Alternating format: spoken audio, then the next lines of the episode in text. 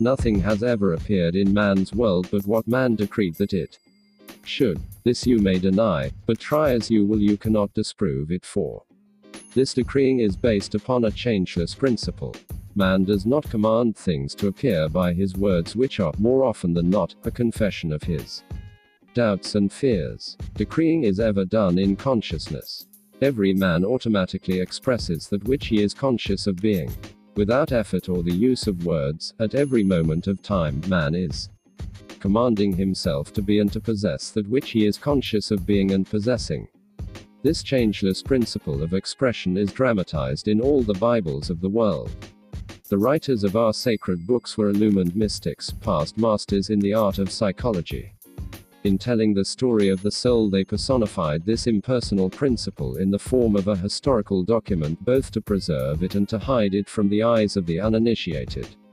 Today, those to whom this great treasure has been entrusted, namely, the priesthoods of the world, have forgotten that the Bibles are psychological dramas representing the consciousness of man. In the blind forgetfulness, they now teach the followers to worship its characters as men and women who actually lived in time and space when man sees the Bible as a great psychological drama with all of its characters and actors as the personified qualities and attributes of his own consciousness, then, and then only, will the Bible reveal to him flight of its symbology. This impersonal principle of life which made all things is personified as God. This Lord God, creator of heaven and earth, is discovered to be man's awareness of being. If man were less bound by orthodoxy and more intuitively observant, he could not fail to notice in the reading of the Bible that the awareness of being is revealed hundreds of times throughout this literature. I am hath sent me unto you. The world, and all within it, is man's conditioned consciousness objecti. Fee. Consciousness is the cause as well as the substance of the entire world, so it is to consciousness that we must turn if we would discover the secret of creation, knowledge of the law of consciousness and the method of operating this law will enable you to accomplish all you desire in life. Armed with a working knowledge of this law, you can build and maintain an ideal world. Consciousness is the one and only reality, not figuratively but actually. This reality may, for the sake of clarity, be likened unto a stream which is divided into two parts, the conscious and the subconscious. In order to intelligently operate the law of consciousness, it is necessary to understand the relationship between the conscious and the subconscious. The conscious is personal and selective, the subconscious is impersonal and non selective. The conscious is the realm of effect, the subconscious is the realm of cause. These two aspects are the male and female divisions of consciousness. The conscious is male, the subconscious is female. The conscious generates ideas and impresses these ideas on the subconscious. The subconscious receives ideas and gives form and expression to them. By this law, first conceiving an idea and then impressing the idea con. Conceived on the subconscious, all things evolve out of consciousness, and without this sequence, there is not anything made that is made. The conscious impresses the subconscious, while the subconscious expresses all that is impressed upon it. The subconscious does not originate ideas, but accepts as true those which the conscious mind feels to be true and, in a way known only to it. Self objectifies the accepted ideas. Therefore, through his power to imagine and feel and his freedom to choose the idea he will entertain, man has control over creation. Control of the subconscious is accomplished through control of your ideas and feelings. The mechanism of creation is hidden in the very depth of the subcon. Cheers.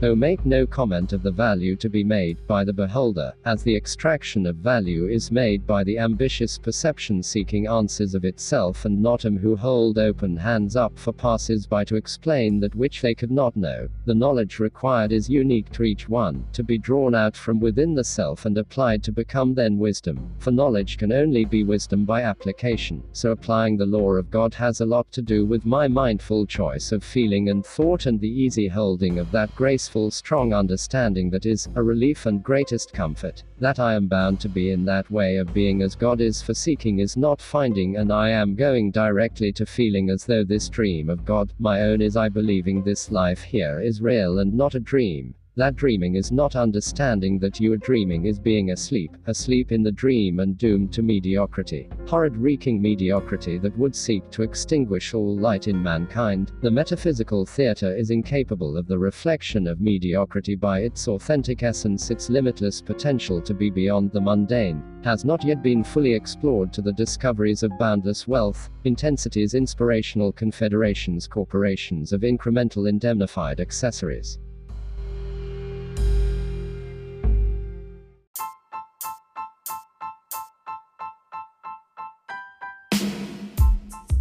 Today's metaphysical story time is brought to you by moldresistantstrains.com, the best supplier of marijuana seeds, products, and information about marijuana and marijuana cultivation on the internet.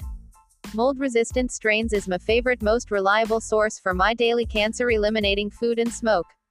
The following story is on the mold resistant strains website but was written by me, Jaunters.com. It's a true story but has nothing to do with today. The story is from over 25 years ago. Written by Elder. Gone are the days of Hawaii's sugar cane fields, where guerrilla growers planted massive cannabis patches. Guerrilla growing marijuana. Callie, Dean, and I would grow around 100 pounds every three months. I personally sowed a 5 gallon bucket full of seeds with Dean that later was busted by helicopters. Op. Green Harvest. The newspaper said it was 250,000 plants.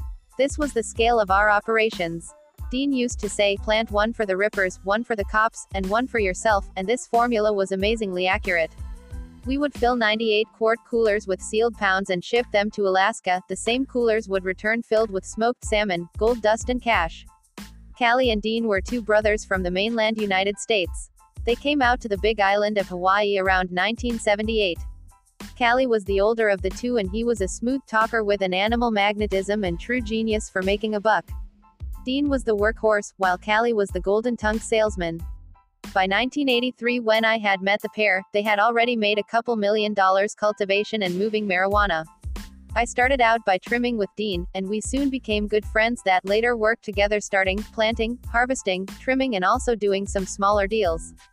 Callie was regularly moving 100 pound lots, and money was no object to him. I personally worked on his now famous house in the Hamakua coast of the Big Island. The house is a work of art filled with works of art. I often wonder if the new owners are aware of the secret compartments within the house.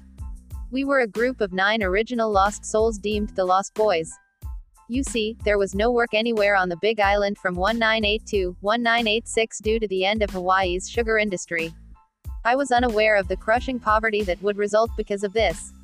Imagine everyone you know being suddenly unemployed without any alternative for new employment. If you had a hotel job or such, you kept it.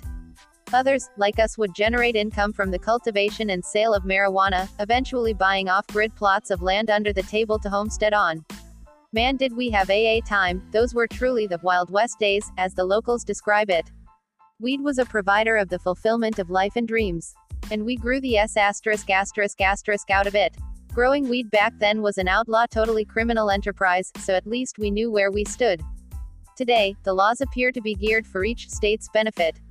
Ambiguous and confusing, the climate today for pot growers is a strange brew obviously designed sour. Leaders can do just about anything they want while growers on the other hand will be told what to do and like it. I guerrilla grew multiple thousands of pounds of marijuana and although my time is over, your time is here. Cash cropping.